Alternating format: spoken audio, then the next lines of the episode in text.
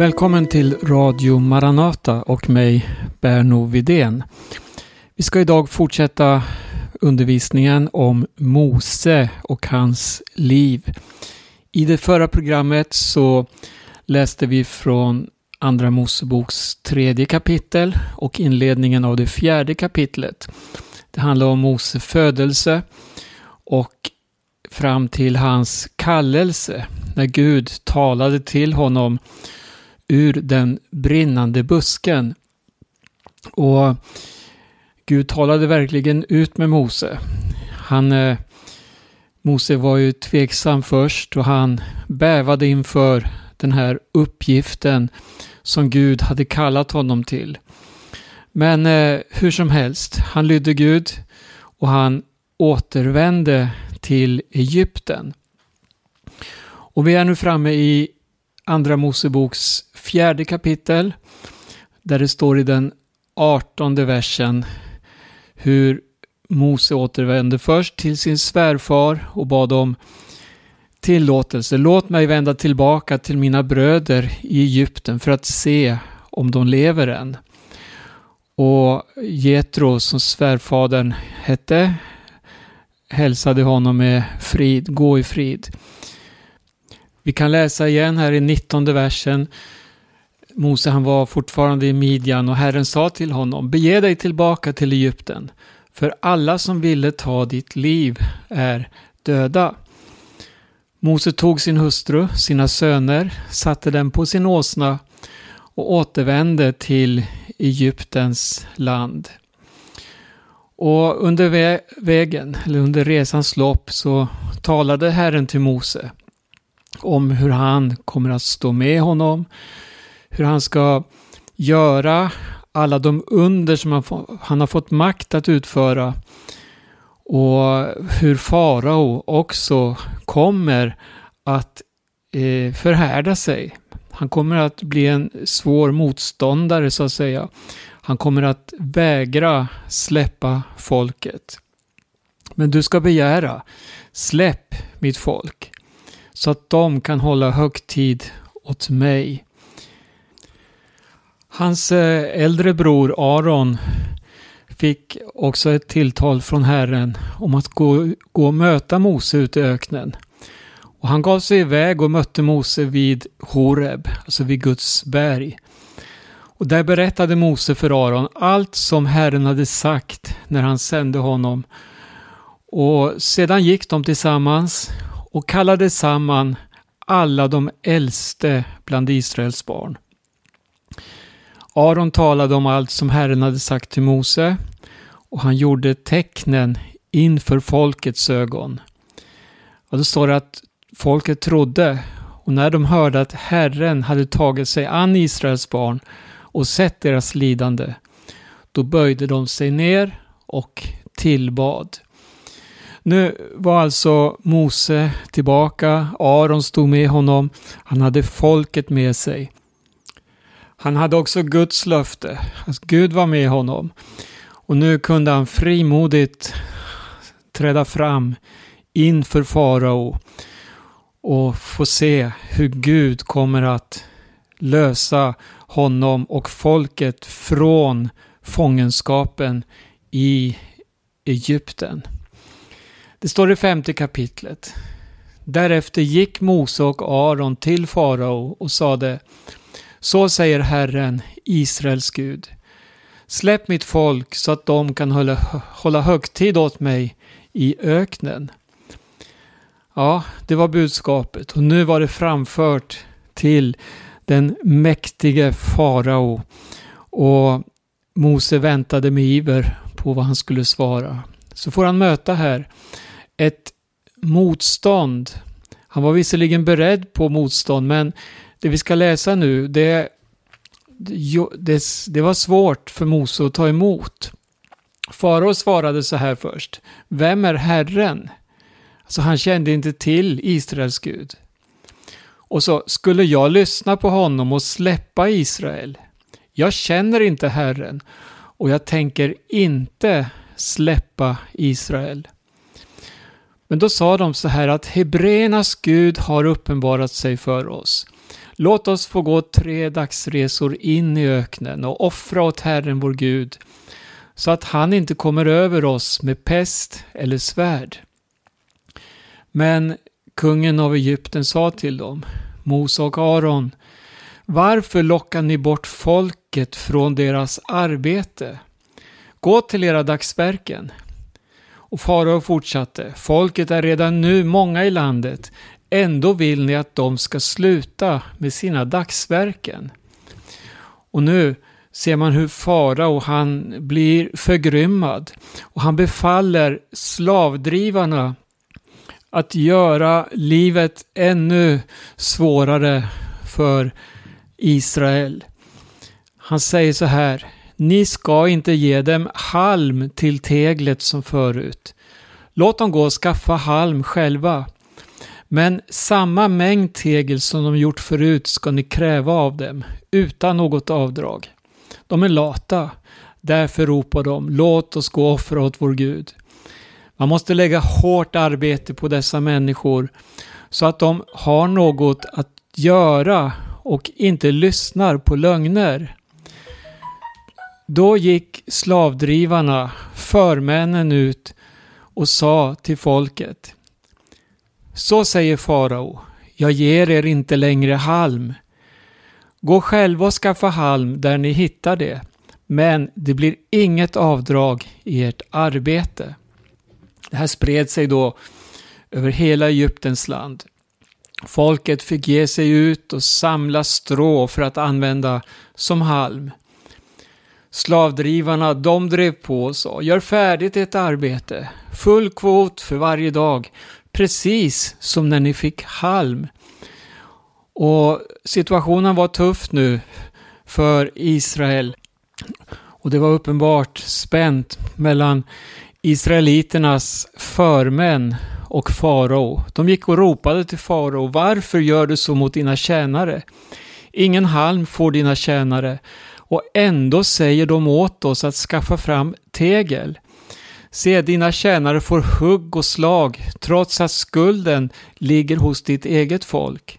Men han svarade, lata är ni, lata. Det är därför ni säger, låt oss gå och offra åt Herren. Nej, gå nu och arbeta. Någon halm ska ni inte få, men full mängd tegel ska ni ändå lämna. Ja, nu insåg israeliternas förmän att de var illa ute. Eftersom han hade sagt att de skulle fullgöra allt, hela tegelkvoten. Nu kom Mose och Aron och de stod där för att möta sina bröder i Israel. Och då sa de så här till Mose och Aron. Må Herren se vad ni har gjort och döma er. Ni har fått farao och hans tjänare att avsky oss och satt svärd i deras hand så att de kan döda oss. Nu hade man farao mot sig. Nu hade Mose och Aron också sitt eget folk emot sig. Det var inte riktigt den här framgången de hade förväntat sig vid det här första besöket hos farao. Nej, budskapet var från Gud. Gud hade bedyrat och sagt att han ska befria sitt folk från slaveriet.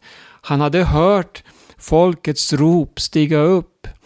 Och nu hade han sänt Mose för att Gud själv skulle befria sitt folk, sitt egendomsfolk från slaveriet i Egypten. Men nu ser man den mäktige farao och så ser vi det betryckta folket som har rest sig nu då mot Mose och Aron. Mose, han vänder sig på nytt till Herren och så säger han så här. Herre, varför har du handlat så illa mot detta folk? Varför sände du mig? Ända sedan jag gick till farao för att tala i ditt namn har han gjort dem illa. Och du har inte gjort någonting för att rädda ditt folk. En allvarlig anklagelse som Mose ger Herren. Herre, varför har du handlat så illa och varför har du inte gjort någonting för att rädda ditt folk? Du sände mig hit med ett maktbud. Tala om för farao. Befall honom. Ungefär, hur ska jag kunna befalla denne mäktige konung? Och titta nu hur illa det har gått. Jag bad ju dig, sänd inte mig, sänd ditt budskap med vem helst du vill. Men låt mig slippa. Ja, det var problem. Det var en mycket svår situation för Mose att lösa. Och för folket som redan hade det svårt, som redan hade ropat till Herren och nu hade ett ännu tyngre ok över sig.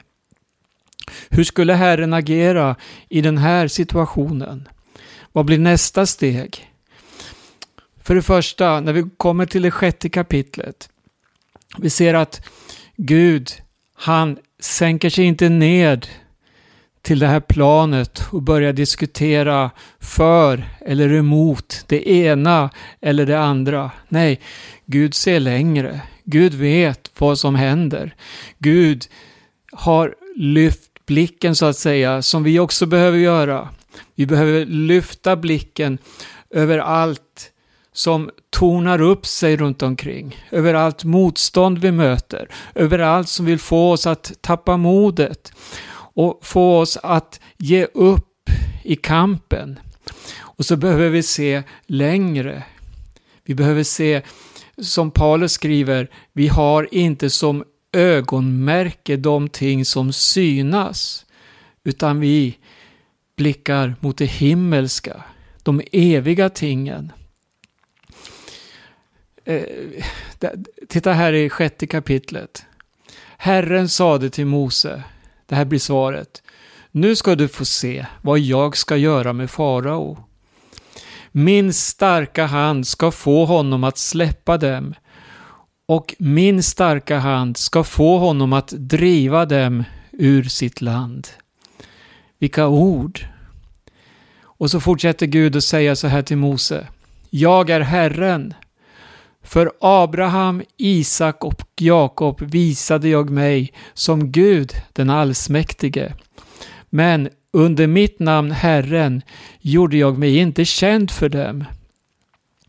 Jag upprättade också mitt förbund med dem och lovade att ge dem Kanans land. Det är ett land där de bodde som främlingar. Och jag har nu hört Israels barn sucka över att egyptierna håller dem som slavar. Och jag har kommit ihåg mitt förbund. Säg därför till Israels barn. Jag är Herren. Jag ska föra er ut från Egyptens tvångsarbete och rädda er från deras slaveri. Och jag ska återlösa er med utsträckt arm och stora straffdomar. Och jag ska ta er till mitt folk och vara er Gud. Ni ska inse att jag är Herren, er Gud, som för er ut från slavarbetet hos egyptierna. Och jag ska föra er till det land som jag med upplyft hand lovade ge till Abraham, Isak och Jakob.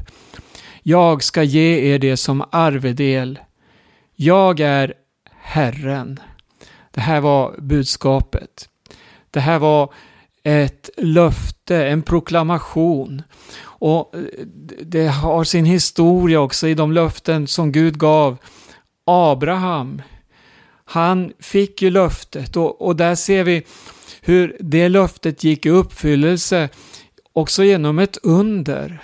Abraham som var eh, nästan 100 år och hans hustru Sara som var 90 år och de hade ännu inte fått det löftesbarn som Gud hade sagt, som han hade lovat. Att av Abraham så ska han göra ett stort folk. Men löftet uppfylldes, Isak föddes. Isak, han eh, fick också söner och Jakob blev den som tog emot välsignelsen och som räknas till dessa tre patriarker. Jakob och hans tolv söner som sedermera då flyttade till Egypten. De blev sedan det här folket som, som det nu handlar om, som nu är förslavat i Egypten. Men nu säger samma Herre att jag ska uppfylla löftet. Säg till Israels barn att jag ska föra er ut från Egyptens tvångsarbete. Det är det här de har bett om. Det är det här de har längtat efter. Jag ska rädda er från deras slaveri. Och det borde ju säga ja och amen inom dem. Men de levde under ett sånt hårt tryck, under ett sånt lidande och med sådana besvikelser. För att, eh, hör här, i vers 13. Efter att Gud hade talat detta till Mose och Aron, då säger de till, till Israels barn så här, eh, eller de återger det här budskapet, de här löftena. Men det står det, förlåt, i vers 9 läser vi, allt detta talade Mose till Israels barn, men de lyssnade inte på honom på grund av sin otålighet och det hårda arbetet. Går Guds löften om intet nu? Går dessa människor miste om Guds löfte, Guds välsignelse? Nej, hör här, Herren fortsätter.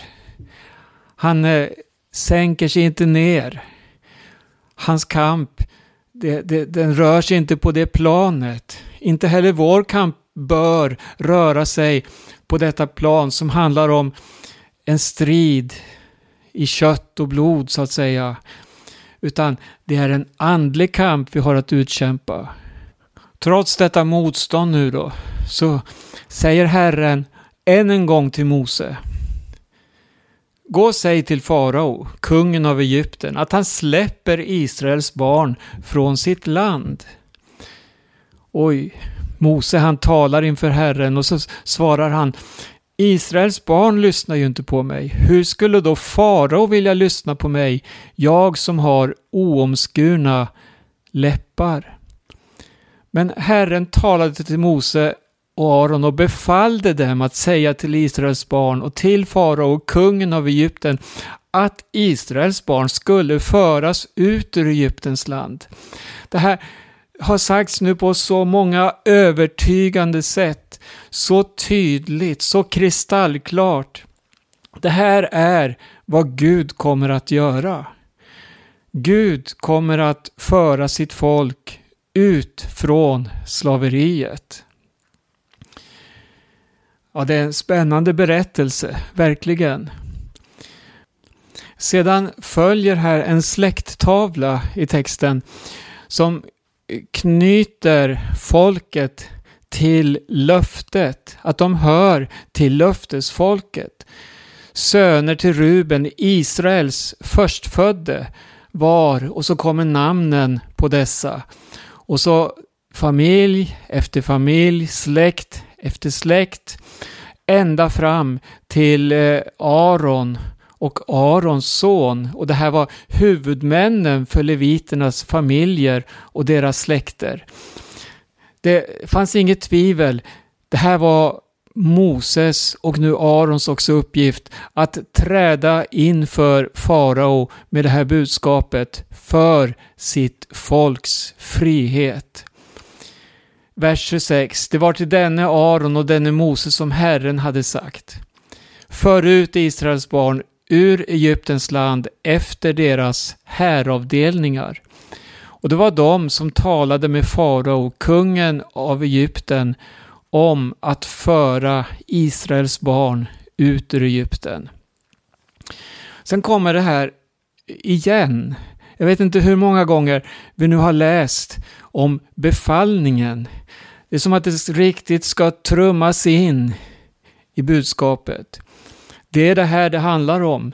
Att komma ut ur slaveriet och in i det som Gud har lovat. vers 28. Och Herren talade till Mose i Egyptens land. Herren sade till honom. Säg till farao, kungen av Egypten, allt som jag säger till dig. Men Mose sa inför Herren, Se, jag har oomskurna läppar. Hur skulle farao vilja höra mig? Eh, eh, när, när vi läser här så ser vi tvivel och fruktan hos Mose. Men sen, det finns ett vittnesbörd som Hebreerbrevets författare ger oss angående Moses och det är ett vittnesbörd som andas eh, tro, överlåtelse och en övertygelse i de handlingar som Mose utförde. Där kan vi läsa hur Mose i tron vägrade som vuxen att kallas faraos dotterson. Han valde att hellre bli förtryckt tillsammans med Guds folk än att ha en kortvarig njutning av synden. Han räknade Kristi vanära som en större rikedom än Egyptens alla skatter, för han hade blicken riktad mot lönen. Genom tron lämnade han Egypten utan att frukta kungens vrede. Han höll ut därför att han liksom såg den osynlige. Eh, läs det här och jämför med det vi nyss har läst, där Mose klagar över att få vara Guds röst. Att ha det här uppdraget.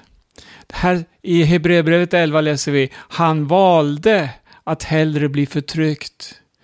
Och det står att han eh, lämnade Egypten utan att frukta kungens vrede.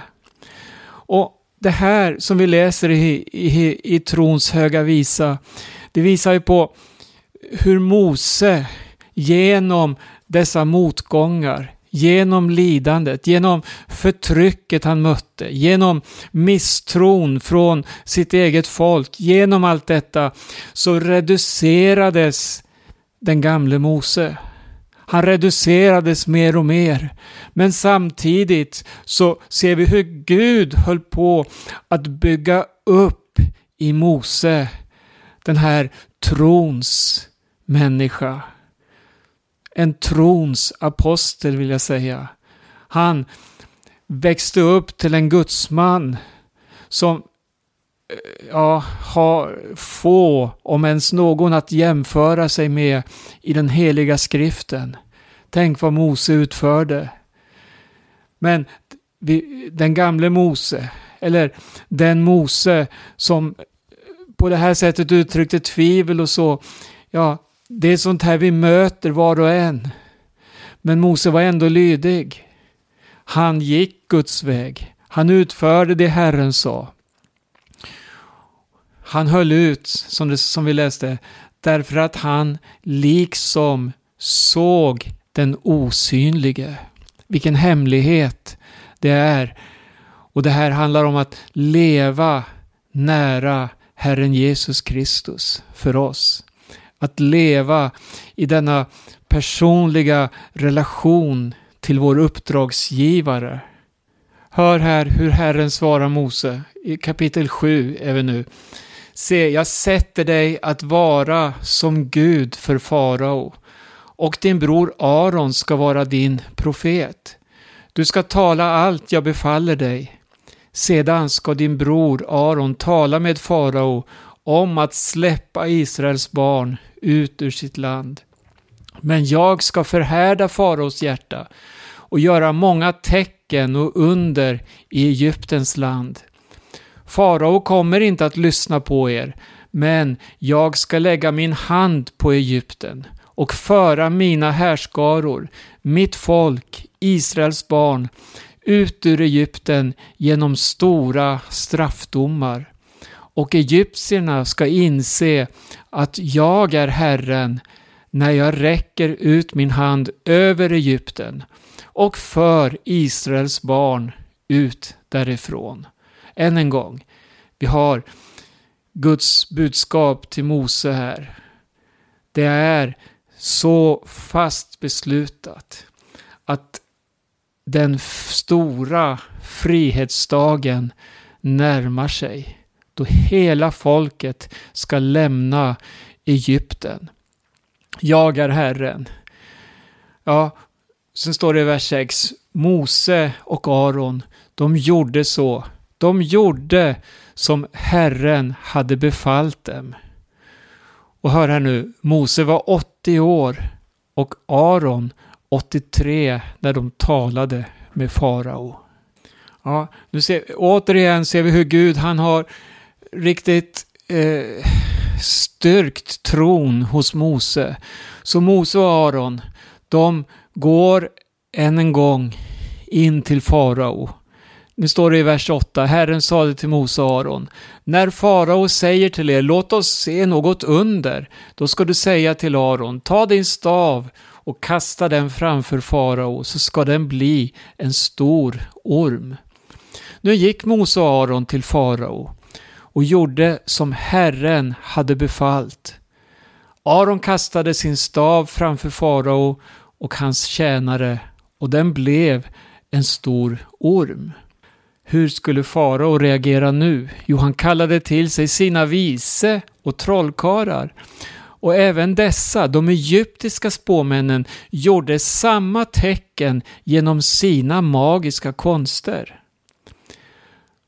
Var och en kastade sin stav och stavarna blev stora ormar. Här ser vi hur faraos trollkarlar, magiker, de eh, kopierade det som Guds tjänare här hade gjort.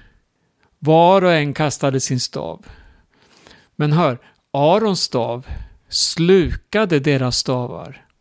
Här visar ju Gud på att Arons stav, den symboliserade en helt annan dignitet av makt än vad faraos Eh, spåmän kunde åstadkomma. Han fick se här vem han hade att göra med. Ändå, står det här, förblev faraos hjärta hårt och han lyssnade inte på dem, precis som Herren hade sagt. Nu har vi kommit fram till eh, eh, ett skede i den här berättelsen där konfrontationen är ett faktum. Mose har eh, konfronterat farao nu vid ett par tillfällen och det har skett mycket som man tycker rent mänskligt sett att nu borde Mose lägga ner och ge upp det här uppdraget. Men nej, han fick tilltal från Herren som uppenbarade sig för honom, som talade till honom så tydligt att befrielsedagen ligger strax framför. Efter den här händelsen så går vi in i en helt ny situation som är fylld utav Guds manifestationer över Egypten. Det är svåra plågor som drabbar landet. Och vi ska läsa mer om det i nästa program. Och det här är ett program ifrån Radio Maranata och jag heter Berno Vidén. Tack för uppmärksamheten i det här programmet och jag önskar er alla lyssnare Guds rika välsignelse och säger på återhörande. Innan dess, eh, välkommen att besöka vår hemsida maranata.se. Där hittar du alla våra program som poddar och också annan information om församlingens arbete. Än en gång, Gud välsigne var och en.